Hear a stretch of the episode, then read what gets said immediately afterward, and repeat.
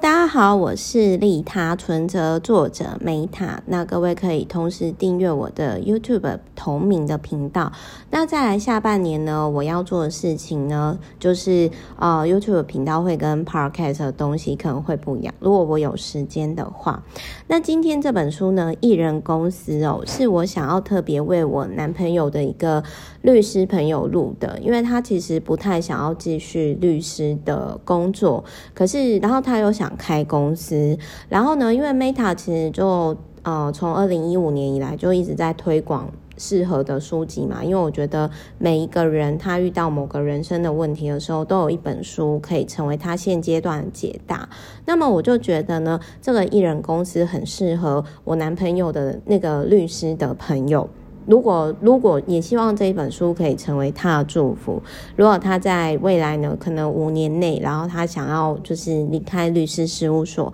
然后成立自己的公司的话，那我觉得或许他可以参考艺人公司哦，因为像 Meta 的小公司目前也超过一千多天了嘛，那我觉得对于他讲的这个其实是还蛮有感触的。好，首先呢，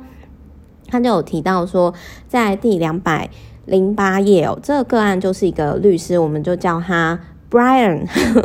好，因为他其实是叫 Brian 克拉克啦，但是讲到克拉克，我就会觉得好像在讲那个超人。那他其实就有提到说，这一章节就是有提到说呢，教你所知道的每件事情。就是呢，这个 Brian 呢，他其实就是一个不想要只当律师的人，然后他也。这个在个案当中呢，其实他也曾经离开过律师业，然后自己就是去创业，但是失败了。可是后来他开始就是在。网络上呢，就是分享一些，就是因为他自己是律师嘛，所以呢，他开始教一些，就是一些一般的民众如何从法律师身上学习法律问题的人，然后并且每周分享免费的资讯。那为什么他这么做呢？其实就是说。如果你有请律师的话，你就知道律师的钟点费很高的，所以一般的人其实一般的律师其实是不会做这件事情，因为他会觉得说，拜托我做这件事情又没有收钱，凭什么，对不对？那所以呢，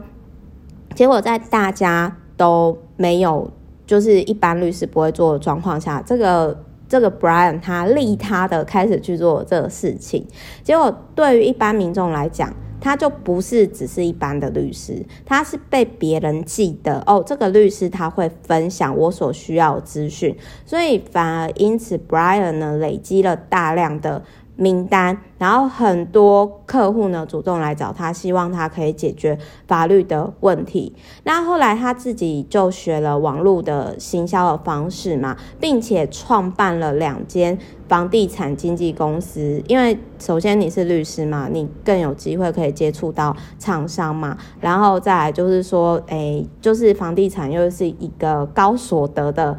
产业，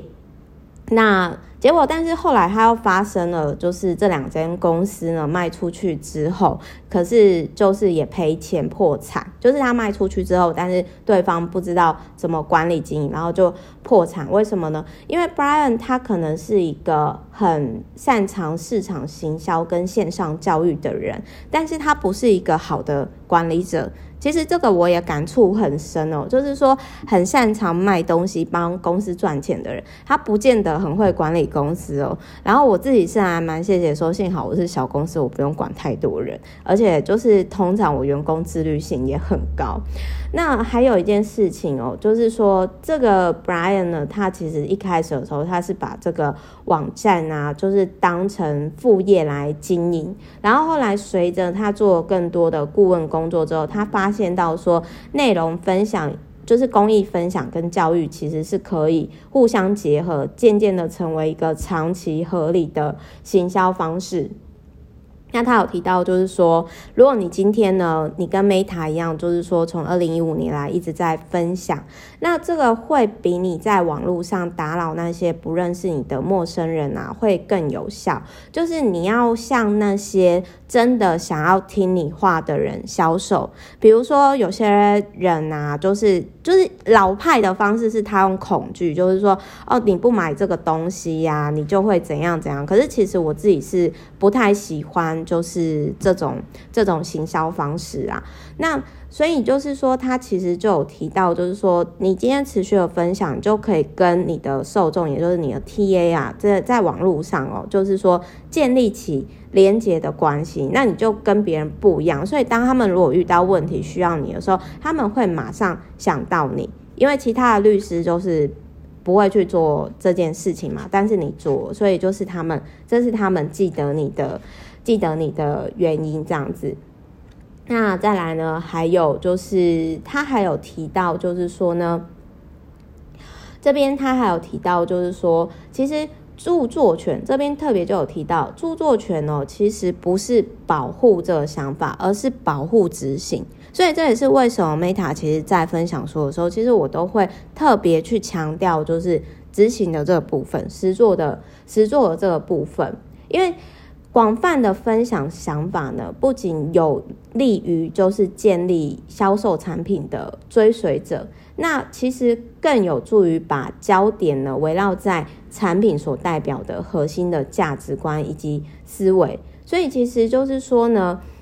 更重要的是，其实著作权哦，它的目的呢，其实是他这就是这本书里面有提到，我自己也很认同，二意思就是保护一般的想法并不重要。因为如果你只是拥有一个想法，那其实代表你并没有完成它，所以实作是比想法概念上是更重要的。那所以他其实也有提到说，其实很少有全新原创的想法，因为多数的想法是只是重复现有的公司计划或者是解决方案。其实事实上，这是我最近啊，就是我遇到的事情，就是当然起头并不是我的部分，但是其实我。是真的很认同这一本书所提到，如果你花费大量的时间跟精力来保护想法，而不是分享他们，那你就没有办法透过别人批判性的回馈，让这些想法变得更好，然后也让你自己的定位更好。真那其实这也是我最近就是，反正我就天外飞来笔，我觉得是老天爷要让我学习成长的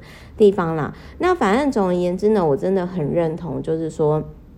其实你教的越多，你会学到越多。反正你就是跟大家分享你所知道一切，不要害怕分享你最好的想法。然后，所以反正总而言之，后来呢，就是这个 Brian 呢，他们就成为一个不追求拼命成长的公司。那我这边我为什么要特别讲这个这一个个案？是因为当初我在订阅服务的定价的时候，我就发现到说，哎，其实他 Brian 他的定价是一千美金以上。就是，那我就想说，哎、那我这个订阅服务又是终身制的哈，因为我不不希望大家年年续约，那就是因为我只是想要，我不是赚这个续约的费用，其实我想要跟大家就是建立的是连接，所以这个终身制的服务呢，其实是希望能够大家有一定程度的连接，然后大家在跟我互动的时候也不会有压力，因为很多人会怕说，呃，因为这样 Meta 很忙嘛，怕会打扰我，所以我觉得。当初我的终身制的订阅服务呢，其实也是参考，就是算是定价上就是有获得这本从这本书获得启发，因为我的终身制的服务是三万三千三百三十三嘛。那当当初大家都会说，你这个定价到底怎么来的？就是透过这本书的启发。好的，所以总而言之呢，我觉得如果你今天你有专业能力，然后你也想要开，就是算是开始。呃，拥有艺人公司，那我觉得这一本书呢，或许可以给你一个参考，就是不同领域的参考跟一些价值观启发。我是 Meta，然后我们下一集见。希望这一本书呢，可以成为你人生当中啊、呃、市场获利的其中一项祝福。好，保持联络，拜拜。